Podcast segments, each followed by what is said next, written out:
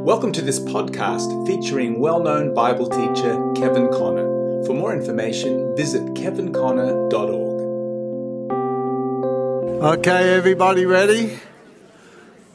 I ask you a question. Is everybody ready? How's your poor little brains?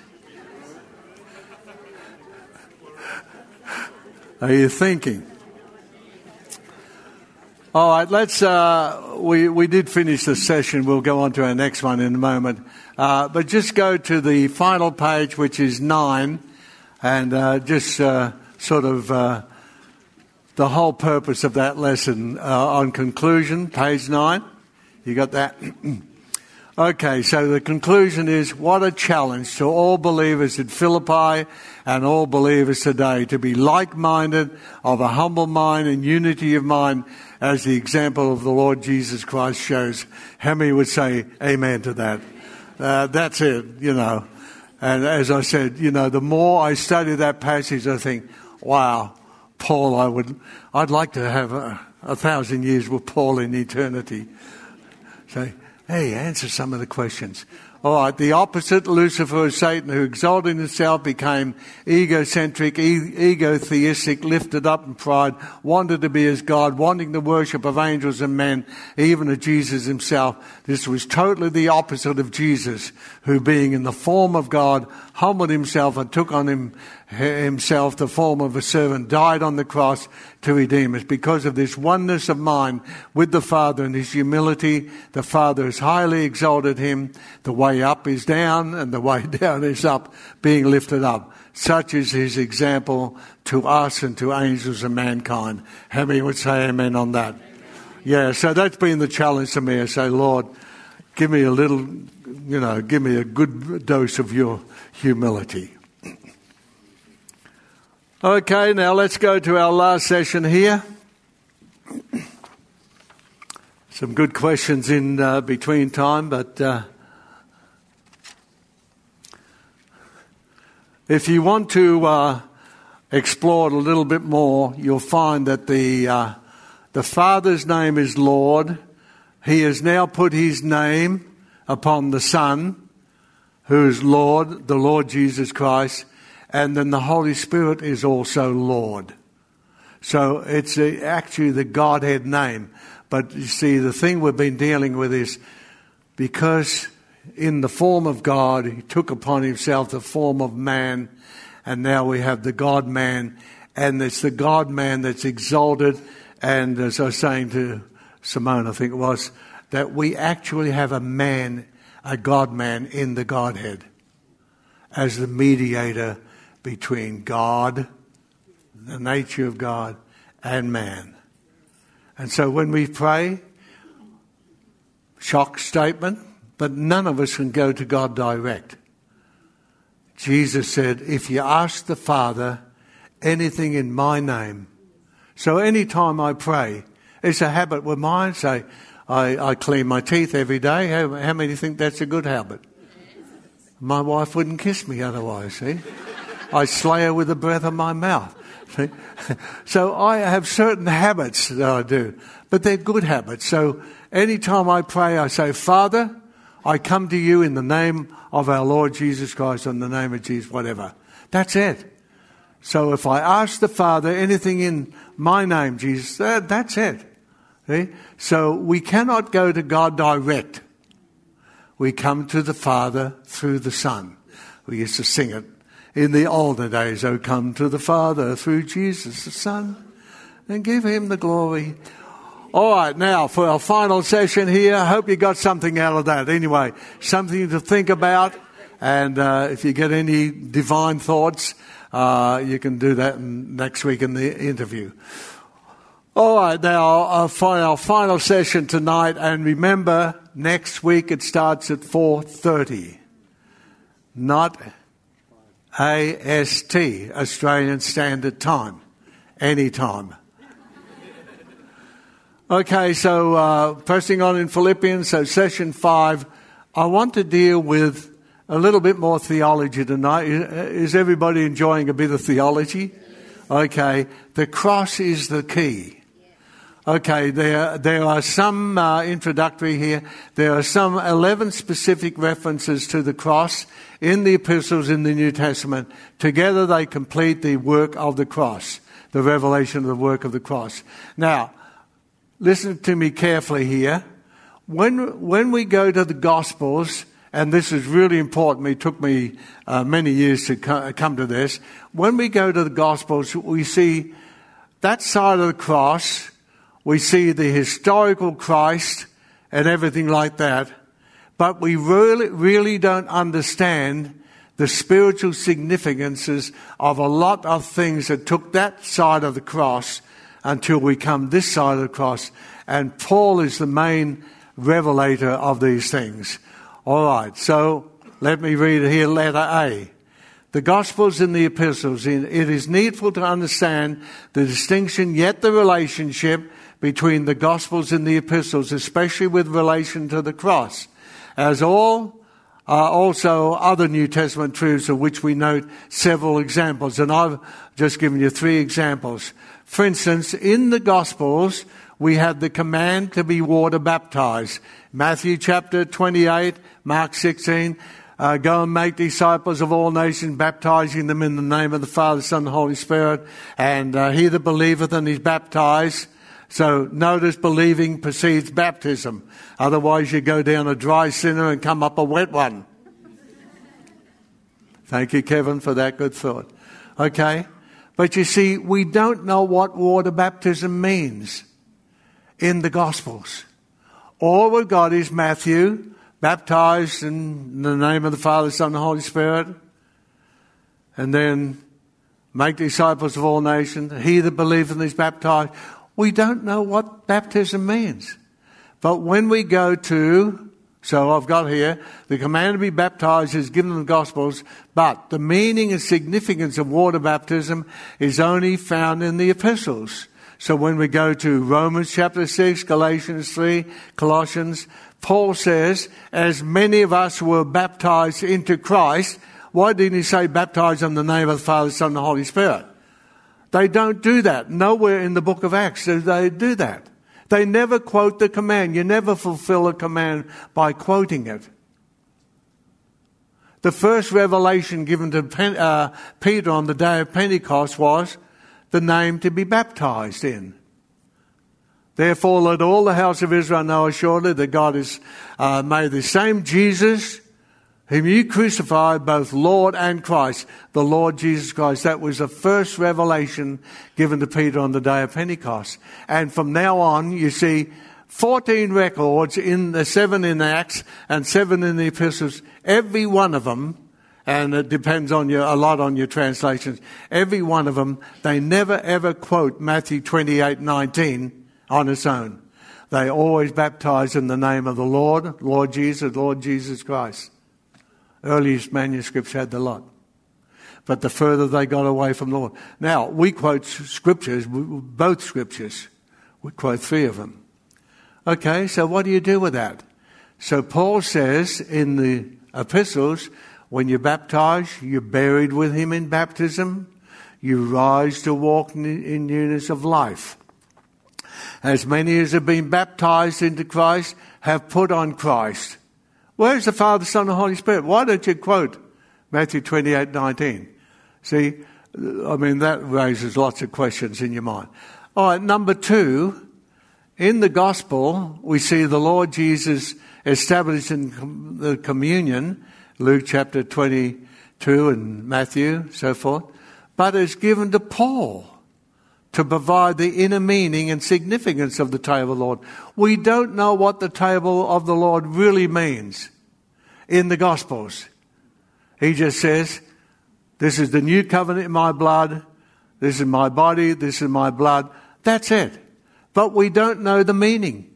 But Paul says, years later, he says, I have received of the Lord, not of Peter, James, or John. I have received of the Lord that which I delivered unto you. Then he quotes Matthew 26 and so forth. But he says, if we don't discern the Lord's body, know you not that you are the body of Christ? Paul gives whole revelation on the Lord's table. And that's why we need to be careful when we take the Lord's table. For this cause, what cause? Not discerning the Lord's body. You are the body of Christ. Eh? Paul is very clear. For this cause, many are weak and sickly among you, and many die. He gives us whole insight and revelation into the communion. Is that making sense to everybody? So we've got to see what the Gospels say and then what the epistles say. That's it. Okay, the last illustration, and not the only one, the cross. In the Gospels, we have the details of Christ's sufferings on the cross and the terrible agonies in, he endured in his crucifixion. But it is in the epistles that Paul interprets the profound work of the cross uh, as Jesus dealt with our sins and triumphed over satanic hosts. So we don't know. We look at the Gospels and in ourselves, we do because of the terrible agony of crucifixion and the most torturous death uh, known to mankind, uh, the agonies of the cross. But Paul says, on the cross, Jesus triumphed over Satan and principalities and powers. He destroyed the works of the devil. It's Paul and Peter and John that give us the revelation. What actually took place on the cross? But we don't know that just through the Gospels. So that's why we need the Gospels and the epistles together to help us understand. All right, the Gospels deal with the flesh, the physical, and the external. The epistles deal with the spirit, the spiritual, and the internal truths. That makes sense to everybody? How many does that make sense to? Maybe it's a new, a new thought, but uh, this is the advanced class, and you're not supposed to be in this class unless you're advanced. Okay, so what I've done here, we haven't got time to go through all the scriptures, but I'd like you to do that. I've, I've uh, written, out, written, written them out here. So when I went through the cross, just in Paul, Paul's epistles, I thought, wow, there's so much here. So number one, the cross in the Corinthians. You know what Paul says? Let me read, just read the scripture to you. Uh, I've got too much otherwise to cover. For Christ sent me not to baptize, but to preach the gospel, not with the wisdom of the world, lest the cross of Christ should be made of none effect. For the preaching of the cross is to them that uh, perish foolishness, but unto us who are saved, it is the power of God. So what was the cross in, in uh, Corinthians? It's the power of God. Foolishness to the unbeliever, but to us, it's the power of God. How many have been saved by the power of the cross? That's it. But to the unbeliever, it's foolishness. To the Islamic faith, it's foolishness. They don't believe in a, that, that Jesus was crucified. Foolishness. Eh? But to us. All right, what does the cross mean in Galatians? I'd like to encourage you to read the scriptures. And I, brethren, Paul says, if I yet preach circumcision, why uh, do I yet suffer persecution? Then is the offense of the cross ceased. And then in chapter 6, uh, 12, he says, As many as desire to make a fair show in the flesh, they constrain you to be circumcised, only lest they should suffer persecution for the cross of Christ. And then he ends up, God forbid that I should glory save in the cross of our Lord Jesus Christ, by whom the world is crucified to me and I to the world. You could spend a lot of time on each of those passages, what the cross meant to Paul. God forbid that I should glory. So he didn't glory in all the churches he planted, all the revelation he got from God, all the epistles he'd written. He said, I glory in the cross. That's our glory. How many say amen on that? We glory in the cross. Uh, listen to what he says, the cross in in Ephesians, and that he might reconcile both unto God in one body by the cross, having slain the enmity thereby. So what does he uh, do in that passage? He goes through the conflict between Jew and Gentile and how Jesus reconciled both Jew and Gentile. So the further we get away from the cross, the further we get into racism. But so we just need to get back to the cross and Jew and Gentile kneel at the foot of the cross and there's reconcile. There's no racism at the cross. That's why, you know, we've got to preach the cross more. Listen to Philippians, which we're dealing with. And being found in fashion as a man, he humbled himself and became obedient unto death, even the death of the cross. And then in verse 18 of chapter 3, he says, For many walk, of whom I've, I've told you often, and now tell you, even weeping, they are, that they are enemies of the cross of Christ. Wow. Enemies. Listen to what uh, it says in Colossians about the cross. And having me, made peace through the blood of his cross, by him to reconcile all things unto himself. By him, I say, uh, whether they be things in earth or things in heaven. And then he goes on, blotting out the handwriting of ordinances that was, uh, that was against us, which was contrary to us, and took it out of, uh, out of the way, nailing it to his cross. Uh, let, let me digress one little thought here. When you go back to the five uh, Levitical offerings in Leviticus chapter 1, 2, 3, 4, 5, uh, 6 and 7 give some uh, further details. Did you know what happened in only in the peace offering? In the peace offering, which was the the mere, the burnt offering, not my wife's cooking, okay, and then the meal offering, then the peace offering. Do you know what happened? The, uh, in the peace offering, the offerer was to give the shoulder to the priest and give the uh, the breast to the priest. And I think I've got this right. But the shoulder was waved as a wave offering before the Lord, and it went up and down.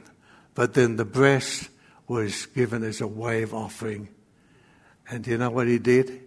He actually made the sign of the cross. Whether Paul knew that or not, I don't know. He could, he'd know so much. But you see, he's made peace through the blood of the cross. Wow. You want me to say it again? right, faster. Yes. So, so when he, when uh, I think it was the shoulder, he waved the shoulder up and down like that, and then he waved the breast like that. So when he did that, he made the sign of the cross, and Paul says we have peace through the blood of the cross. Got that? Good. Thank you. Sorry to do this to you. Okay, so nailing to his cross, and then uh, Hebrews chapter 12, cross in Hebrews, he looking unto Jesus, the author and finisher of our faith, who for the joy that was set before him, what was the joy? The church, the bride of Christ. He, he didn't enjoy the cross, he endured the cross for the joy that was set before him. And uh, while, while it's in my little mind here, did you ever think of what John the Baptist said? Uh, when they came to him about water baptism, he said, uh, he said, I told you there's one coming after me who's greater than me. And he said, uh, he that has the bride is the bridegroom. Now, where was Eve? Eve was in Adam. But in due time, at the close of the six days, he was manifest. Where is the church? The church is in the bridegroom. Then John went on to say, Therefore, my joy is fulfilled when I hear the bridegroom's voice. He that has the bride, Jesus, is the bridegroom, the church. He has the church. Right? Therefore I rejoice because I hear the bridegroom's voice. Have you ever thought that uh, John the Baptist may be the best man? Just a thought. Don't build a church on it. Anyway, looking unto Jesus, the author and finisher of our faith, who for the joy that was set before him endured the cross, despising the shame, and is set down at the right hand of the throne of God. Okay, uh, we haven't got time to do on this, but uh, I put it down for you anyway. Uh, let us see enemies of the cross. Paul talks about that in Philippians, enemies of the cross. You think how many signs there are the, the V for victory sign, the peace symbol. The, one of the worst ones is have you ever studied the swastika? The swastika is a cross broken on its uh, every side. And Hitler was the greatest enemy of the cross and the Jewish people. But he used a symbol. There was a broken upside down cross. Swoon theory that Christ never died, so forth. Okay, let's go over the next page. This is interesting here. I, am I'm, I'm aiming for a particular point. The sign of the cross in the forehead. I'll just read this little part. Jamieson, Fausset, and Brown commentary has this to say on verse uh, 4 because uh, what happened uh, as Ezekiel was given the vision, uh, he was told to go through the city and put a mark on the foreheads of those who sighed and cried for the abominations of Jerusalem. So Jamieson, Fausset, Brown commentary has to say this. The twofold, this twofold designation marks more emphatically the scene of the, the divine judgments. Mark, literally, the Hebrew letter tau, which was the last in the Hebrew alphabet, and used as a mark in the, written in the form of a cross, which Tertullian, one of the early church fathers, explains as referring to the badge and the only means of salvation.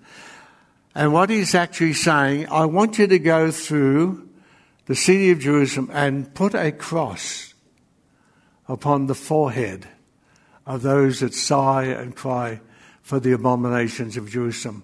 So you can check that out for yourself. Some translations bring it out. But why, why the forehead? So we talked about this last week about the mind. We all need the mark of the cross, spiritually, at least on our forehead. It has to do with the forehead, the seat of the reason, the mind, the thoughts, and the imaginations. So I, I, I hope you all felt the same way as my wife and I did after Saturday's meeting and say all the abominations, God.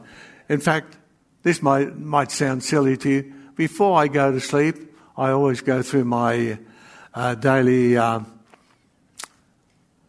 daily routine about the blood and about the washing of water by the word and about the supply of the Holy Spirit and the daily incense.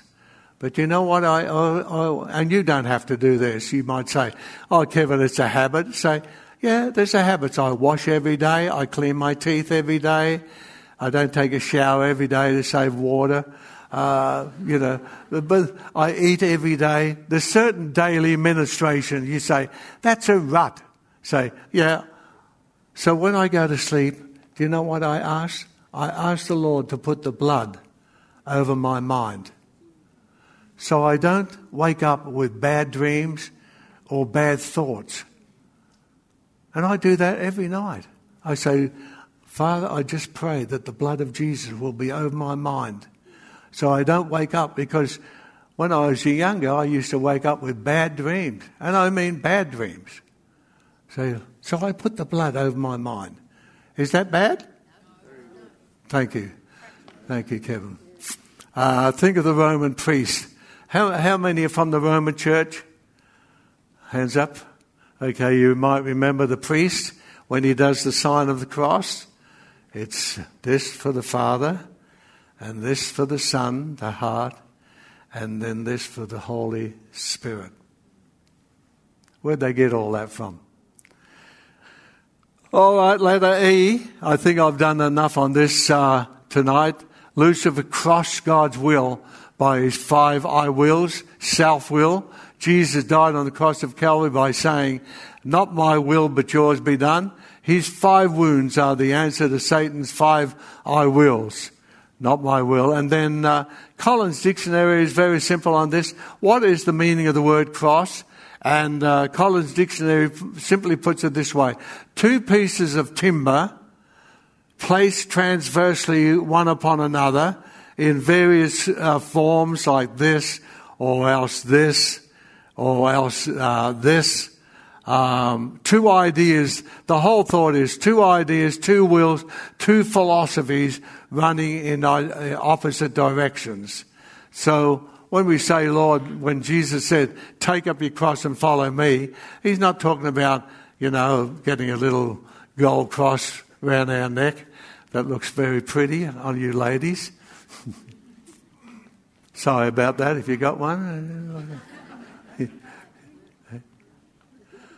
Or putting a cross on a building outside, you know.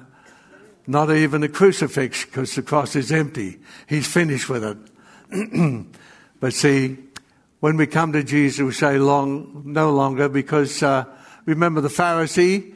God, I thank thee that I am not like other men. I fast, I tithe, I go to, what do we call that? City Christian five times. How many know that Pharisee needed to see an eye specialist? Five times he said, I. So when we come to Jesus, we're all guilty of this. I will, I will, I will. And then Jesus comes and puts the horizontal bar and said, Take up your cross and follow me. And he crosses our will so that we end up saying, Not my will, but your will be done. How many say amen? That's the principle of the cross in our life, crossing out our will. Now I want you to go over it for uh, last few moments here because uh, you've had a pretty solid tonight. Turn to Hebrews chapter 9. Hebrews chapter 9.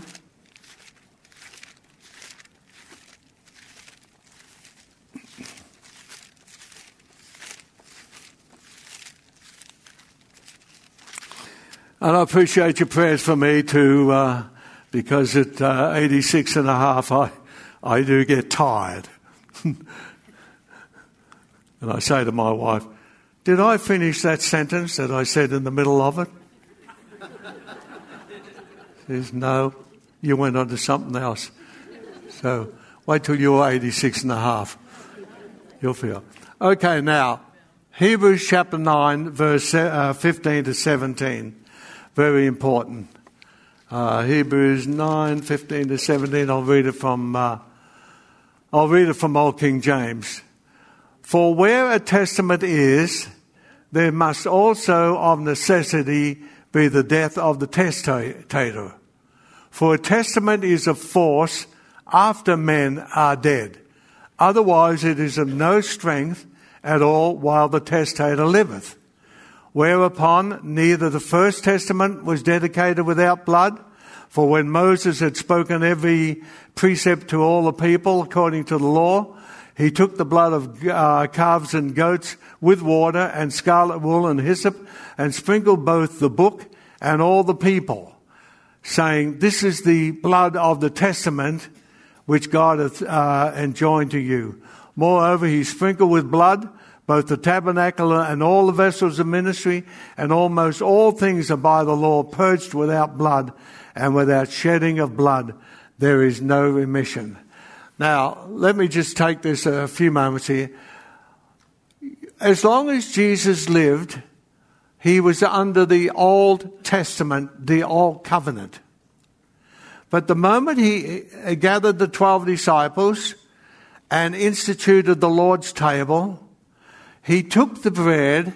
Now, we, we so often, you know, I've missed it over the years, but he took the bread and he said, This bread is my body broken for you. And then he took the cup and said, This is the New Testament in my blood. Drinking all of it. Now you think what the disciples are thinking. Wow. This is the New Testament, the new covenant in my blood. Oh, that's what Jeremiah said in chapter 31, verse 31 to 34. Behold, the days come, says the Lord, when I will make a new covenant with the house of Israel and with the house of Judah, not according to the covenant that I made with them when I brought them out of the land of Egypt, which covenant they broke, although I was a husband to them, but I will make a new covenant. and I will write my laws in their mind and in their hearts. So you think of what's going on in the minds of the disciple, and this which should go on in, in a little bit in our mind. Jesus takes the bread and takes the body. And notice what it says For where a testament is, there must also of necessity be the death of the testator. The moment Jesus said, This is my body, this is my blood, he obligated himself to die. Let me read it slowly. For where a testament is, this is the New Testament in my blood there must also, of necessity, be the death of the testator.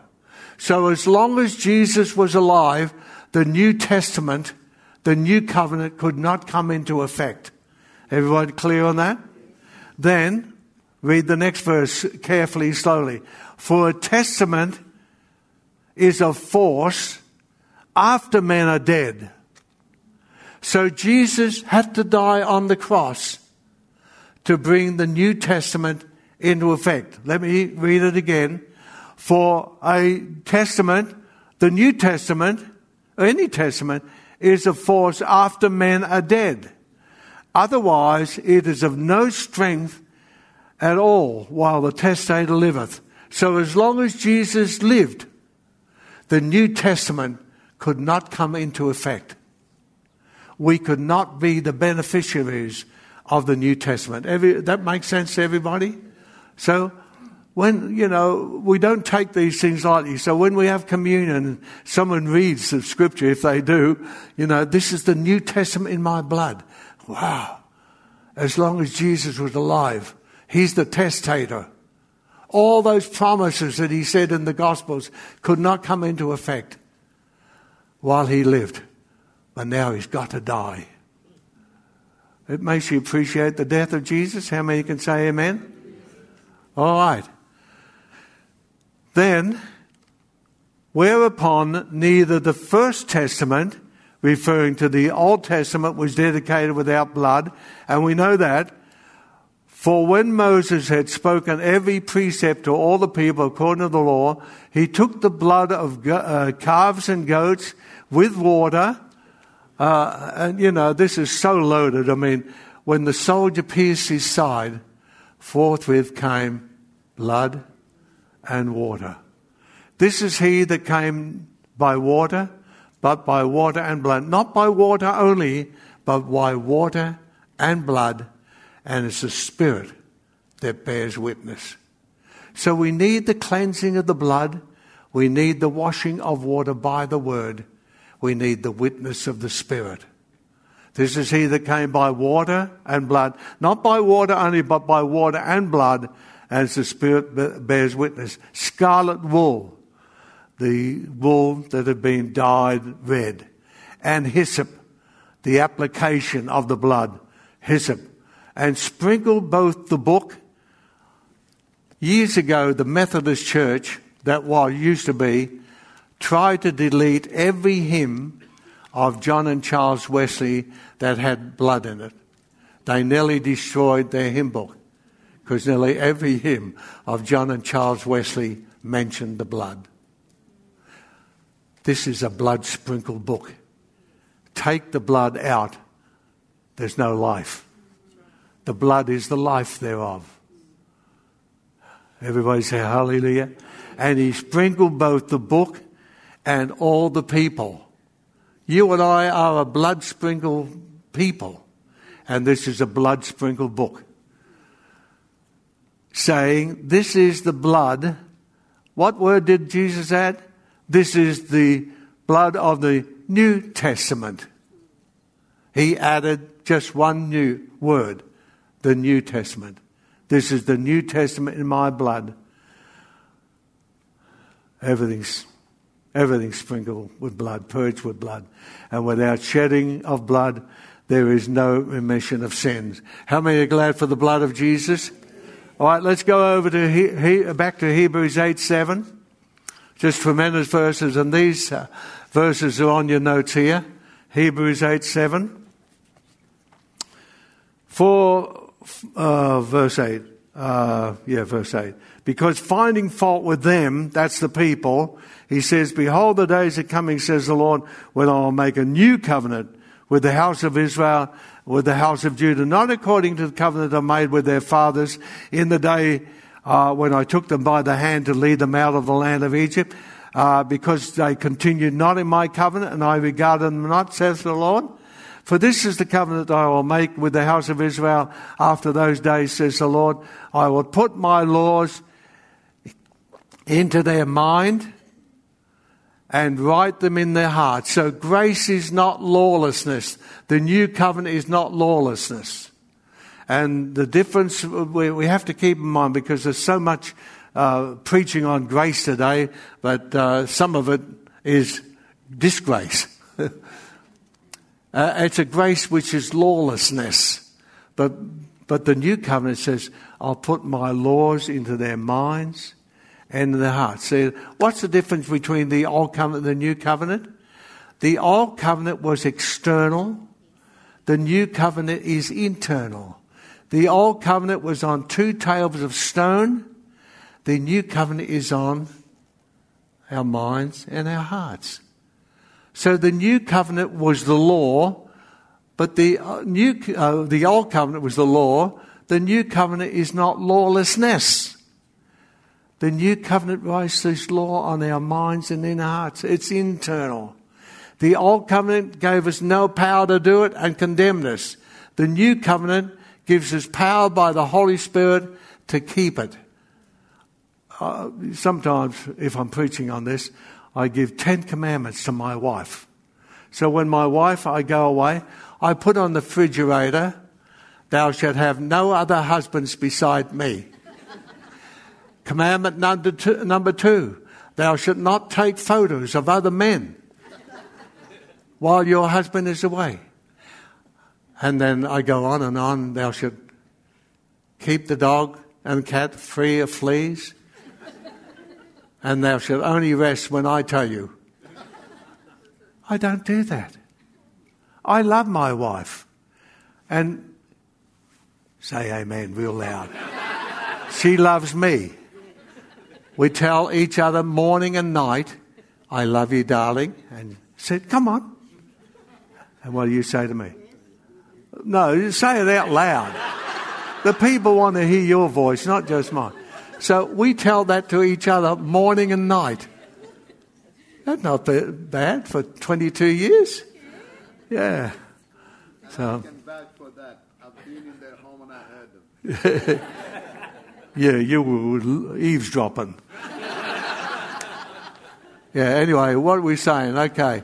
So the first covenant, the old Mosaic, the second covenant, the new in, uh, or Christ. The moment Christ made the new covenant, he obligated himself to die and shed his blood, the new covenant. And then I want you to go to uh, Hebrews 10 while you're there. Just a few more minutes and then I'm done. Uh, Hebrews chapter 10 and uh, verse 9. Good. Verse 9, I'm reading from New King James. Then he said, Behold, I have come to do your will, O God. He takes away the first that he may establish the second. So he took away the first covenant, the old and the Mosaic covenant, to establish the second, the new covenant. That's it. Okay, so that's it. So the new covenant, the last will and testament of the Lord Jesus Christ, the Holy Spirit comes as the executor of his will, and he is the divine seal. And so in Ephesians chapter 1, verse 13 and 430, uh, it says that uh, uh, the Holy Spirit is the seal. The seal, we are sealed with the Holy Spirit. So every will had to have its seal, and the Holy Spirit is the seal of that will. All right, now the last um, uh, moments I want to deal with you, which is sort of really the, the uh, climax of this session. The cross is the key. The cross and the covenants. Now, this is really important for us to get hold of. It's, it's something that's not taught much in the churches at all. The hermeneutical filter. Everything of the Old Covenant passes to, or if it goes through the cross, it belongs to the New Covenant. All the temporal elements of all previous or former covenants are fulfilled and abolished at the cross. The cross becomes the filter to which all passes, uh, to which all pass is fulfilled and abolished, or else it passes through the cross, it is eternal. God will not, never go to the other side of the cross to restore anything of the Mosaic covenant. And the diagram illustrates. Let me, let me say this. See, uh, when I was younger, I was uh, a great Scofield man. And uh, so I believed, and I don't know what you believe, and I really don't care because I had to change my mind. But see, I taught and had great anointings on it till I found I was wrong. That in the coming millennium, the Jews will be the head of the nations, and I'm not anti Jewish. I pray for Israel every morning that they might be saved. So I always taught, and I had great anointings until I found I was wrong, that in the millennium or in this end of the age, there will be a real built temple, animal sacrifices will be restored, uh, the Jews will be the head of the nations, and uh, one brother said to me years ago at one church I was preaching at, he said, Kevin, he said, do you know what God's doing with you? I said, sometimes I wonder. But he said, God is training you as a priest so that in the millennium you'll offer animal sacrifices. So I, by then I'd woke up and I said, Kevin forbid and heaven forbid, you know. So what I, what, as I finish here, I want you to go back and this is a real good test. Everything of the Old Testament doesn't matter whether it's from the Abrahamic covenant, the New Covenant, Mosaic covenant, or not the New Covenant, the Mosaic covenant, the Davidic covenant. It doesn't matter what covenant it is. Everything that's of temporal value goes through to the cross and is fulfilled and abolished at the cross. Now, let's go through some of these. How many believe? And, and, and don't be afraid to put your hand up. Uh, maybe I, am setting you free. Know the truth that sets you free. How many believe that uh, we're going to offer animal sacrifices in the in the millennial age? Hands up. Did you scratch there or? I thought that was a hand. Okay. Now, either you're a chicken or else. You're a bunch of liars. But see, I used to teach that. Eh? So, what about the priesthood? Was that fulfilled and abolished at the cross? Right? See, the cross is the hermeneutical filter. You pass everything to the cross, and it's either, it's got to be fulfilled. It's either be fulfilled and abolished, or else it goes through the cross into a higher level. Okay? What about, um, oh, bring a new one. What about uh, worship? Was that abolished at the cross? So that goes to the cross and through the cross. Everybody agree with that? So you've got to go through everything of the Old Testament and see if it goes to the cross and it's fulfilled and abolished at the cross or whether it goes through the cross to a higher level. That's the key. So you've got it down there. I won't take any more of your valuable time. I'm tired and you must be. So fulfill and abolish. So it goes to the cross. Old Testament sacrifices. See, the biggest insult to Calvary and the body and blood of the Lord Jesus Christ and the biggest insult to the table of the Lord would be for God to backslide and go the other side of the cross and restore the Mosaic covenant. That's an insult to Calvary. His sacrifice fulfilled and abolished all animal sacrifice. Everybody say amen? amen? The priesthood. What priesthood are we under now? The Melchizedek priesthood. I'm looking, you're looking at King Conner and Queen Tut.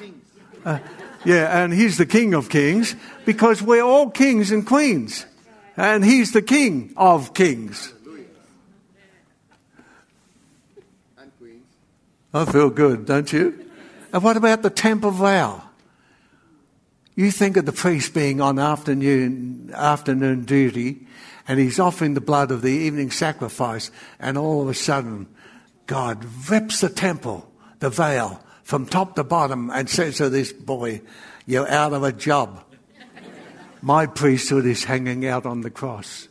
My sacrifice, my Melchizedek priesthood. What about the feast of the Lord? Why don't you go to Jerusalem for a misguided tour and keep the Feast of Tabernacles? You don't need to. Christ is my Passover. The Holy Spirit is my Pentecost. I've yet to come into Feast of Tabernacles. What about circumcision, all you guys? Are you glad that's going to be instituted in, in the millennium? I'm going to turn into a woman if that's okay. what? What? I'm oh, sorry. I'm tired. New moons and Sabbath. See, Israel, no. This side of the cross. It's the tabernacle of David. Praise and worship. Melchizedek priesthood. Spiritual sacrifices. They're of the heart. We find rest in Christ. And Jew and Gentile are brought together in one body. No wonder Paul said, I will glory in the cross. Everybody said, Hallelujah. Have you survived tonight? Yes. Come back for this final exciting episode when I've got to do three sessions next week. Let's all stand. I'm done, and you must be really done. But I really hope you got something out of tonight. It's a little bit of theology, but it helps. Know the truth, it sets you free. Uh, who hasn't prayed today? Jonathan, how are you feeling? Are you feeling anointed? Yeah. Yeah, come on. Help, help this old man. Okay, thank you. Put the pontifical blessing on us. Sure. Thank you. Thank you, Lord, for what we learned today, and we thank you for what Kevin was able to share with us. And just pray that we can mull over this over the week, Lord, and that we can share it with our friends and family. And really, we just thank you for the new insight, new truth that it brings into our lives, Lord. Thank you, Father. Amen. Be sure to visit kevinconner.org for more information about Kevin, his books, and his ministry.